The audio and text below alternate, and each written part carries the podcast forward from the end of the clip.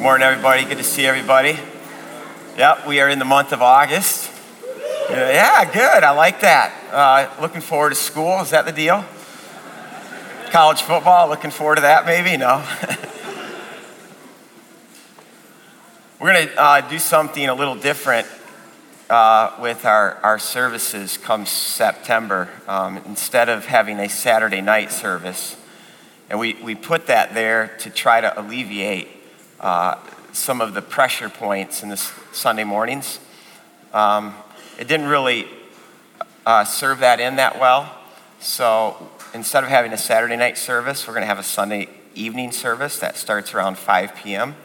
I said around five p.m. At five p.m. Uh, five p.m. Crossroads time. And then Um, we won't have the Saturday night service, so we'll see how that goes. Some of you in this service need to think about that, though. Um, okay, we are done with the Beatitudes, and now we're going to step into another part of the Sermon on the Mount, this sermon that Jesus preached, the greatest sermon ever preached, recorded in Matthew five to seven. Um, we're going to step now into a piece that's right in the heart of this ser- sermon that we typically call the Lord's Prayer. And for the remainder of the summer, we're going to unpack this prayer. And then when we come to September, we're going to look at the Sermon on the Mount in its entirety. So that's the game plan. You can start studying Matthew five to seven. Uh, but for this morning, turn your Bibles to Matthew six. I want you to see the first two v- words of chapter six, and then we'll start reading in verse seven and eight. Let's stand for the reading of God's word.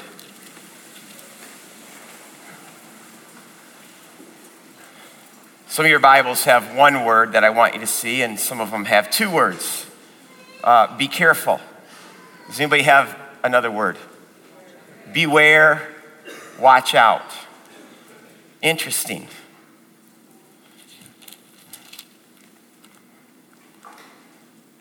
Verse seven. And when you pray, do not keep on babbling. It's quite a word. Don't keep on babbling like the pagans. For they think that they will be heard because of their many words. Do not be like them, for your Father knows what you need before you ask him. This then is how you should pray. Our Father in heaven, holy is your name. Your kingdom come. Your will be done on earth as it is in heaven. Give us today our daily bread. Forgive us our debts as we also have forgiven our debtors. Lead us not into temptation, but deliver us from the evil one. We know this prayer. We're going to look at uh, verses nine and ten today. You may be seated. Before we get into this more, let's just start, though, with this basic question. What is prayer? Like, what does it mean t- to pray? I think one of the most basic themes of, of the Bible that we, we often miss is just God's longing to be with us, to live with us, to walk with us. Uh, God, from the very beginning, right there in Eden, he, he's invited the human race in to talk, uh, to be together, to, to walk together. And in essence, that's all, that's what prayer is. I mean, I'm married. I've been married for uh, twenty. Ah, I should have asked Libby. I'm going to take a good guess, though, right now. twenty-six years. twenty-six years, yes. Is it twenty-seven? How do you know? Oh, that's right. We have the same anniversary. That's embarrassing right now that someone knows how long I've been married more than I do. Should we all just be dismissed and go to the lake right now or not?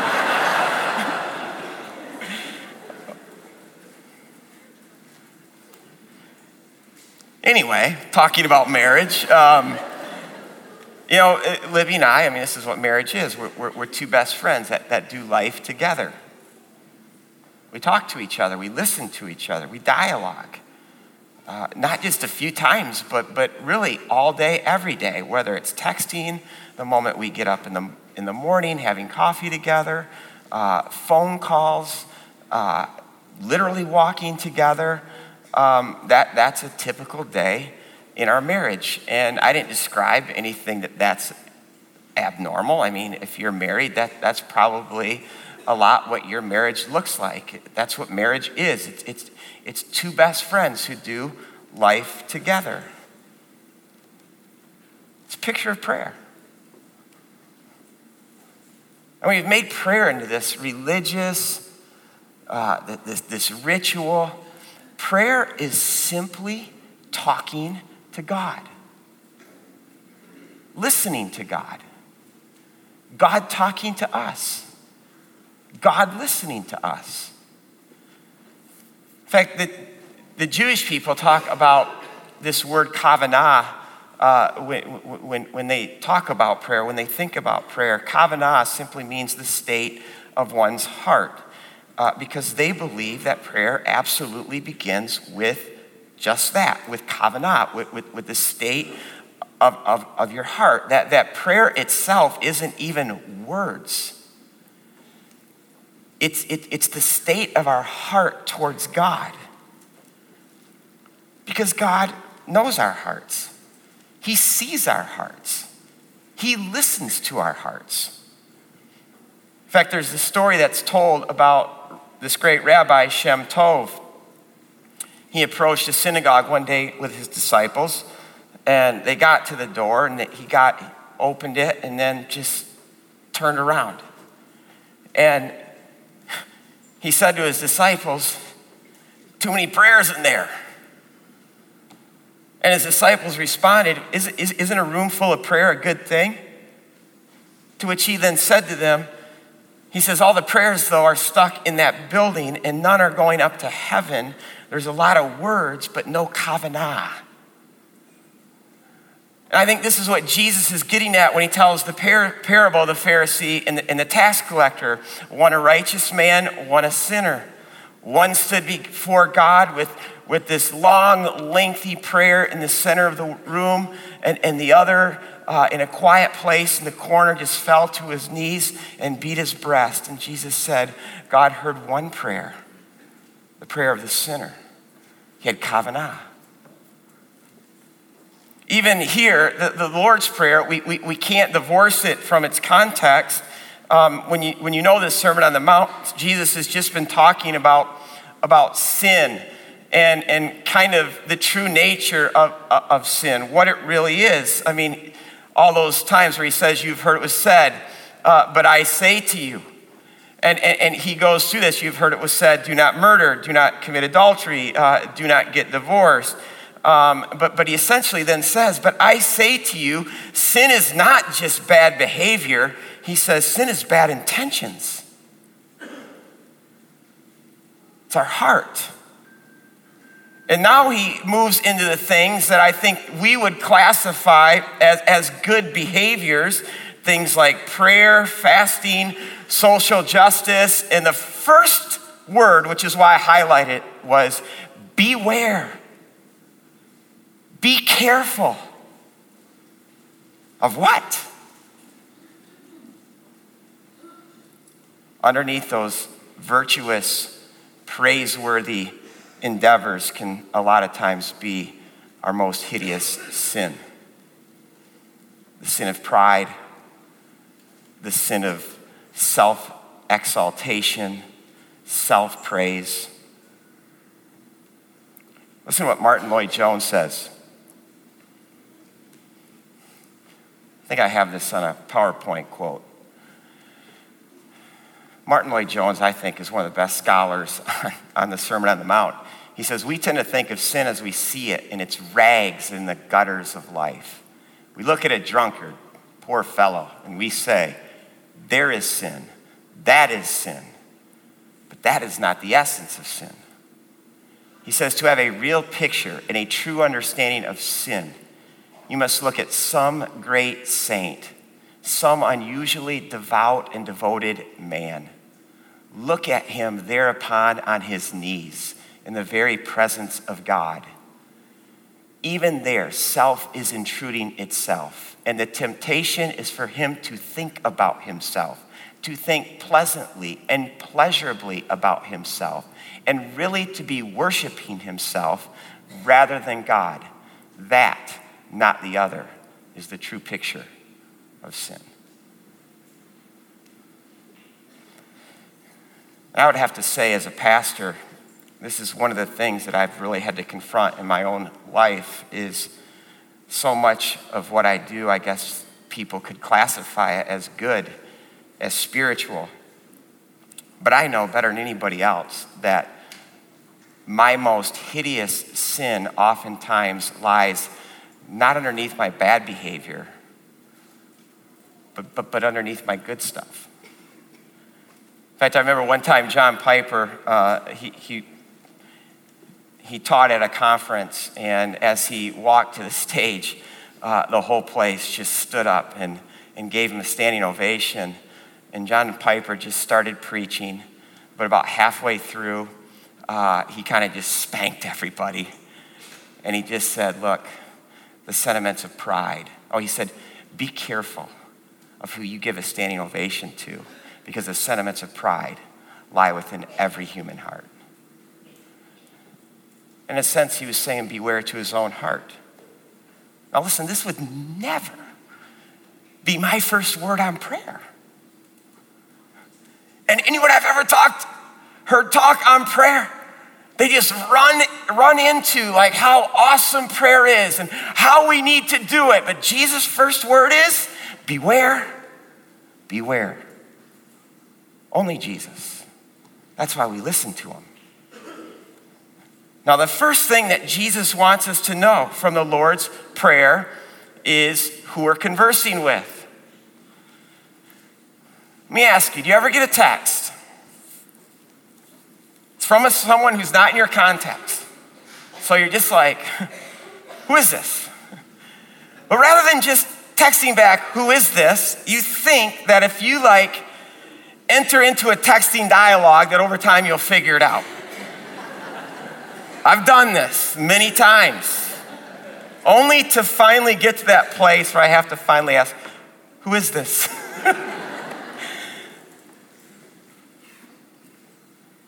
Some of us pray, and we don't even know who we're talking to.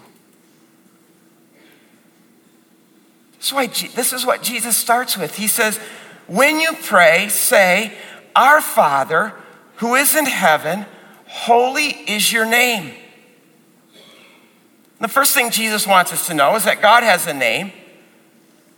I mean, that already makes God uh, not just some force, let the force be with you, but that means God is a personal God. Uh, now, the Jews of Jesus' day knew the personal name of God. It was the name that God gave Moses. It, it was the name Yahweh, from which we get Jehovah. And they so revered this name that they didn't ever speak it. It was called the unutterable name of God. And they, and they replaced Yahweh wherever it was in the text or whenever they were going to speak it with the Hebrew Hashem. Hashem simply, simply means the name. Now, before you criticize them for this, thinking they're all like so paranoid and uptight, Um, I want you to see what's driving this. Uh, remember, a name to them is so much more than a label. Uh, a name spells out the essence of, of, of who someone is. The essence of who God is, is holy, holy, holy. It's the Lord God Almighty. And you know what holy means? Holy simply means to be set apart, which is why the Bible speaks about a lot of things being holy. Uh, cups and dishes in a temple were, were holy. Um, there's holy spaces. There, there's holy days uh, that we call holidays. Um, God's people are, are called to be a holy people. It simply means that, that all of these things are simply set apart as special. But all this set apartness is something that is attributed to them by God. It, it's not something that in essence they are. But with God, this is who he is. He is holy. He is so indescribably other. He's so beyond us. Even as I'm trying to articulate this, words can't even be, begin to come close. That's why creation helps us with this. David, one night when he was looking up at the stars, just in all its awe, it made him think about how great God was, how set apart, how holy other God was. He says, God, in light of this, who am I? Why do you even care about me? Jesus teaches us to pray. Pray, holy is your name. We need to know that the one that we're talking to, he, he's so beyond us. He's in heaven, and his name is holy.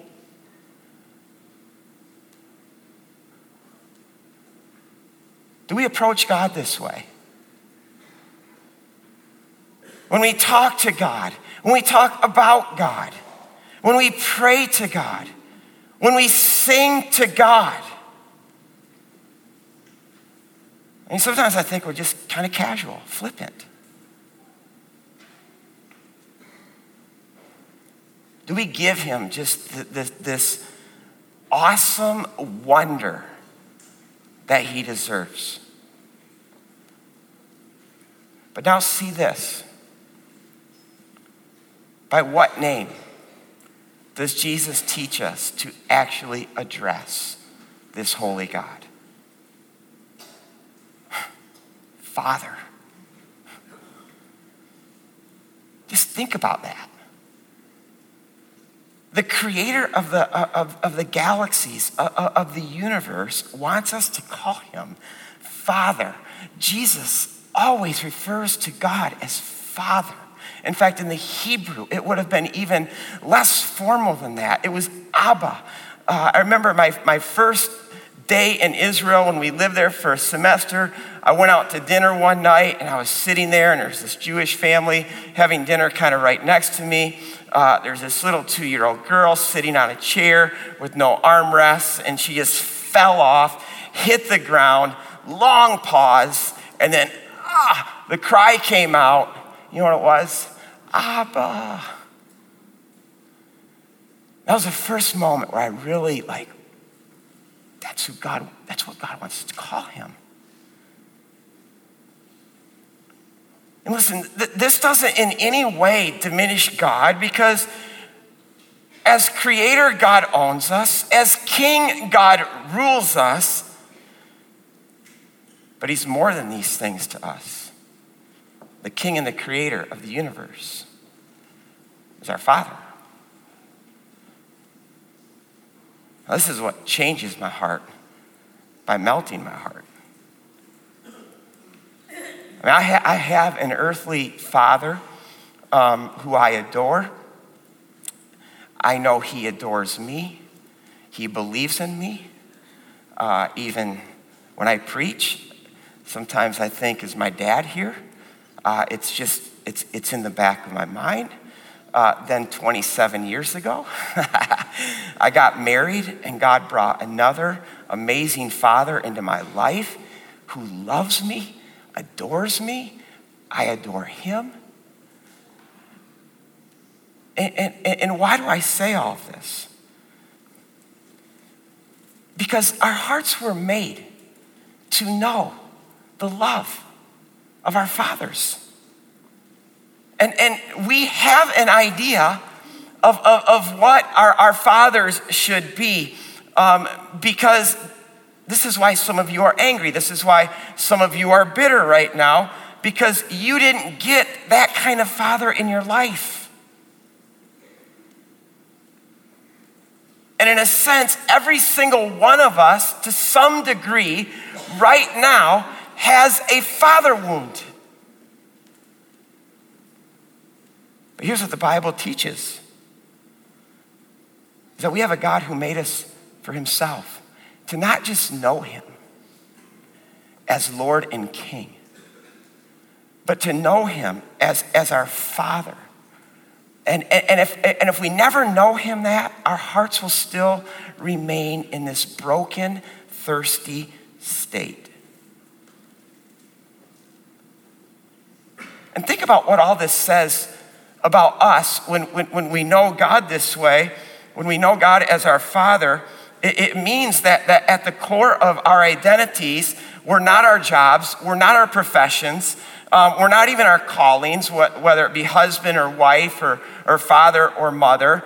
Um, at the core of our being,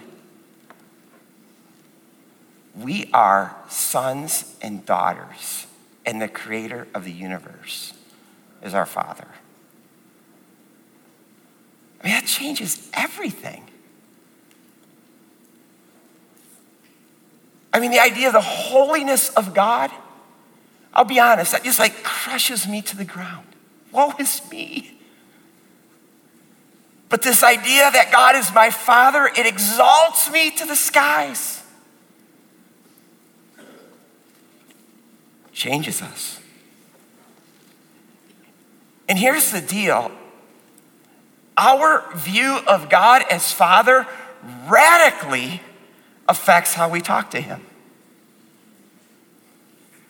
And I know so many Christians approach God like he's the big boss upstairs. Well, think about what bosses are. Bosses are people that we have to please. Bosses are people that we have to work hard for. Bosses are people that we have to perform for. That's why there's performance reviews. That's what, that's what a boss is. And if you have that idea in your mind about God, think about how this is going to get played out then in prayer. Prayer then has become a, a technique. It, it, it's gonna become something that you have to do just right. How, how you have to say just the right words. How you have to perform your prayer well enough. And not just your prayer, but your life. Life then becomes a performance, because God's only gonna listen to me if I perform well enough. And that's what Jesus is getting at in the verses leading up to the Sermon on the Mount. But we'll leave that for when we study it later. The pagans, he says, they're going to be heard because of all this meaningless repetition. If, if, if we just can perform this well enough, if we pray long enough, if loud enough, if, if, if we do it in a public place, maybe then God will hear us.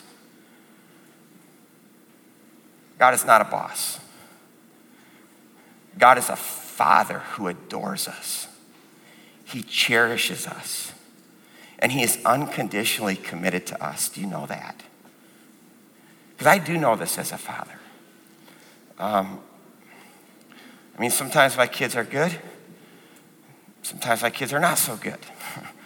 And here's what my, I know as a father, is that it's actually when my kids are not so good that they they don't get less of my affection. They, they, they actually get more of my affection. They don't get less of my time. They, they get more of my time. They don't get less of my love. They almost get more of my love. Because they're my kids. And my heart is just, it, it, it, it's bound to them. And I'm only describing something that is but a fraction of God's heart towards us. God as our Father means that he adores us. He cherishes us more than we could ever imagine. Which is why we can all rest right now. Just be at ease. Stop being so touchy. Stop always feeling the need to defend yourself. Stop feeling like you can't fail. God is our Father, and he loves us. And, and to be honest, this, this is why I don't really get fasting. Um, Fasting, especially when you do, you fast to get God to do some things. This, this just feels so much like, like God is now my boss. Like, because I would never do that with my dad. I'd never approach him that way. That's why Jesus says, just ask me. Just seek me. Just, just knock on my door. Just ask for help. I'm a father and I care for you. This prayer, um, not only does Jesus teach us how to approach God and, and tell us who God is, but it goes deeper than this. Uh, the Lord's Prayer provides a window into God's heart. It shows us what God cares about. And sometimes I think we so care about our own selves that we don't even stop to think, what is it that God actually cares about? And this prayer leads us into that. And when we pray this prayer, our hearts actually conform uh, to God's heart. What does God care about? It's pretty simple. God cares about the world. Every square inch of it. Jesus teaches us to pray, your kingdom come and your will be done. Where? Finish it. On earth. On earth. And this is what this prayer then means. It means that God cares about souls, human souls. It also means that God cares about poverty. God cares about injustice. It means that he cares about the environment. I don't need global warming to motivate me to care about the environment. That's fear-driven. We're love-driven. God loves the world.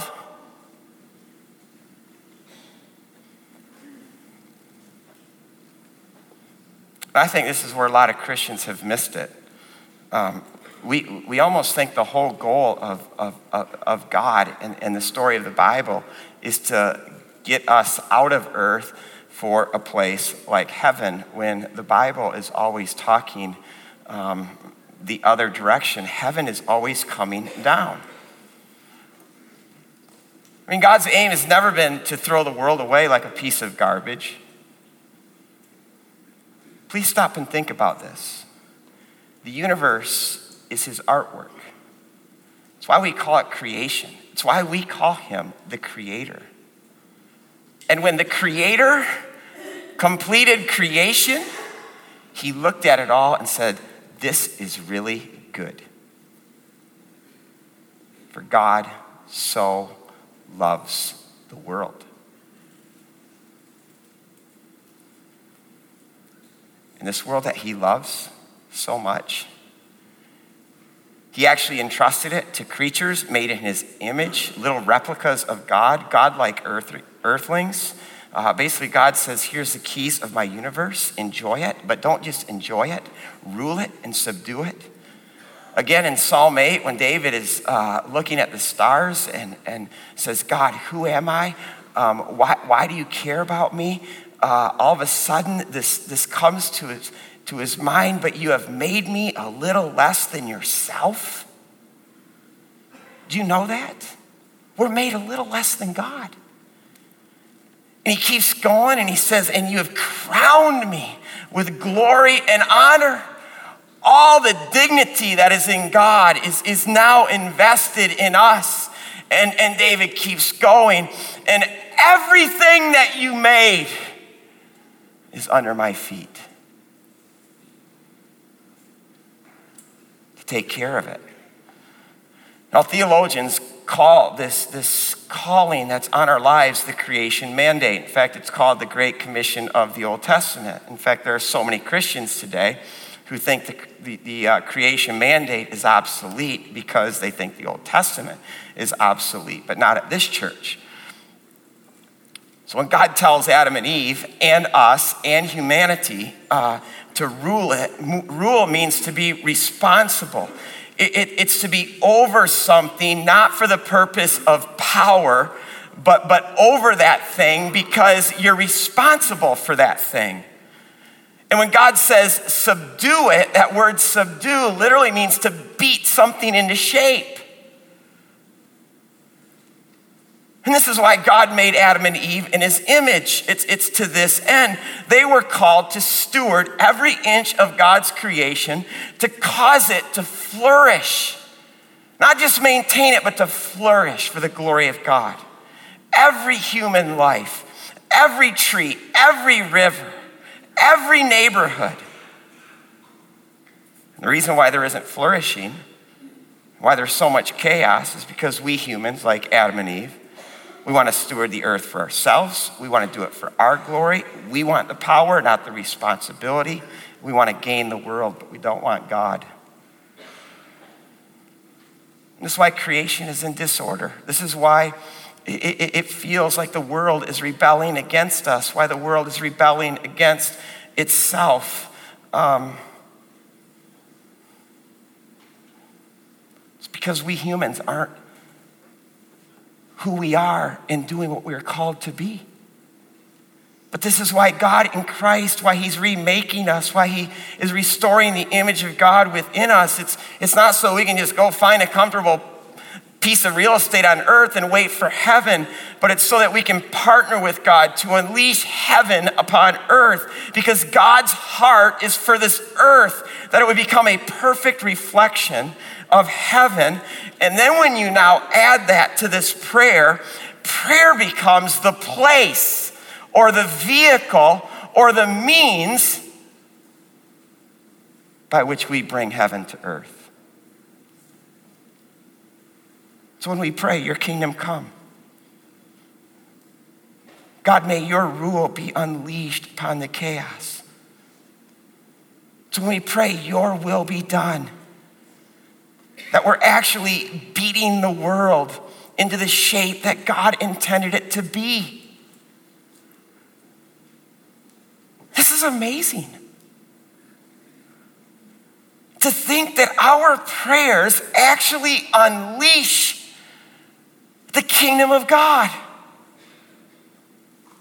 That our prayers actually conform our world, our cities, our neighborhoods, our marriages, our relationships, our lives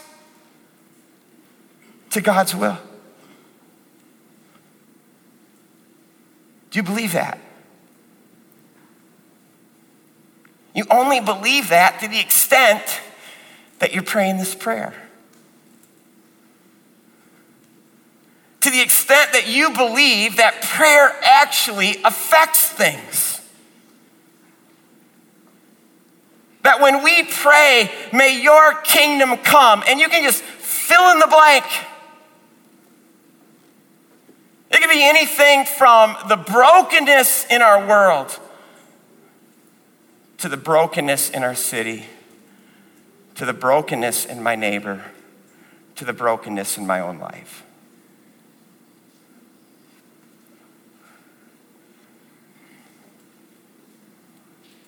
Are we praying? And I know some of you, this raises a philosophical question. Why doesn't God just heal the world himself?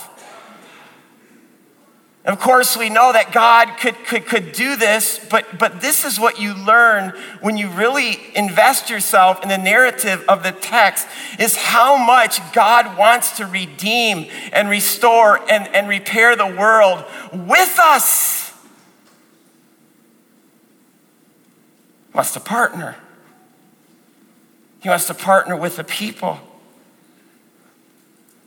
And I don't even think we understand how empowered we are, uh, not because of the strength that we have, but because of the strength and the authority that God has placed with us, in us.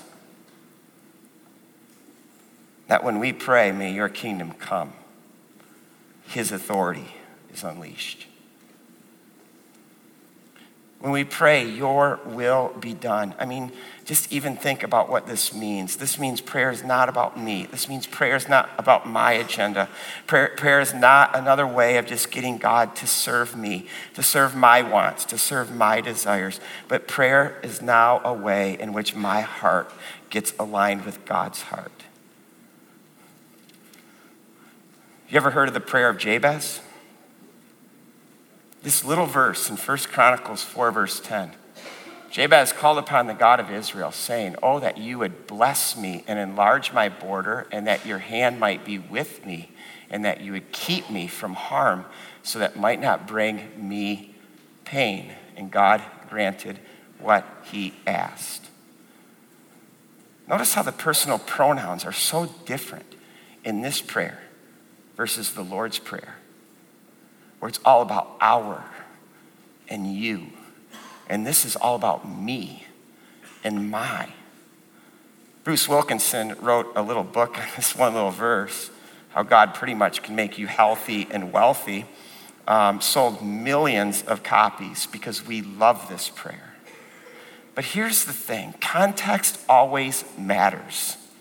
Jabez, his name itself, means pain. And then when you read the verse before, you find out that his mother gave him that name because, as she says, "I bore Jabez in pain." You also realize the kid has no father. So, so Jabez is born into a broken family, into a world of pain. But then you come to verse ten, and verse ten shows us how, how Jabez prayed his way out of that. And it shows us the power of prayer. Prayer can change things. Prayer affects things. But not my will be done. Your will be done. Prayer is not the cry for God to enlarge my territory, my bank account, make my life good. Prayer is the desperate cry to God for his kingdom to come to earth, that God would reclaim his world, that God would reclaim nations and cities and neighborhoods, that God would reclaim our schools, that God would reclaim marriages, that God would reclaim every last inch of the world that he loves. And you know what's so exciting about this petition? We actually have the answer to this prayer.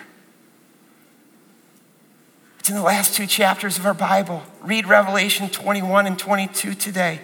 Heaven one day will become earth, and earth one, one day will become heaven, and the kingdom of this world will become the kingdom of the Lord and of his Christ, and he will reign forever and ever. So let's pray this prayer. One last thought. Jesus didn't just teach this prayer, he prayed it. In Gethsemane, in that most horrific place in the life of Jesus, when God placed before him the cup, God essentially said to Jesus, "Son, for my kingdom, that my grace would be poured out onto the world to heal it, you must drink this cup, the cup of my justice. My wrath for all sin. Would you drink it?" We know Jesus agonized over this cup in prayer. "God, would you please take this cup from me? Could there be another way?" But he ended the prayer by praying the Lord's Prayer. "Father, not my will, but your will be done." He prayed this prayer. And in a sense, he became this prayer. So that when you and I enter this prayer, we can be changed by it. I'm gonna ask the worship team to come up. How about right now, for a few moments, we step into this prayer? Whatever's on your heart. Let's make this a house of prayer. Finish the phrase, "May your kingdom come," to, to whatever God puts on your heart. Just stand it up right now. And I'll start. God, our Father who art in heaven, holy is your name. May your kingdom come to the city of Grand Rapids for the fame of your Christ.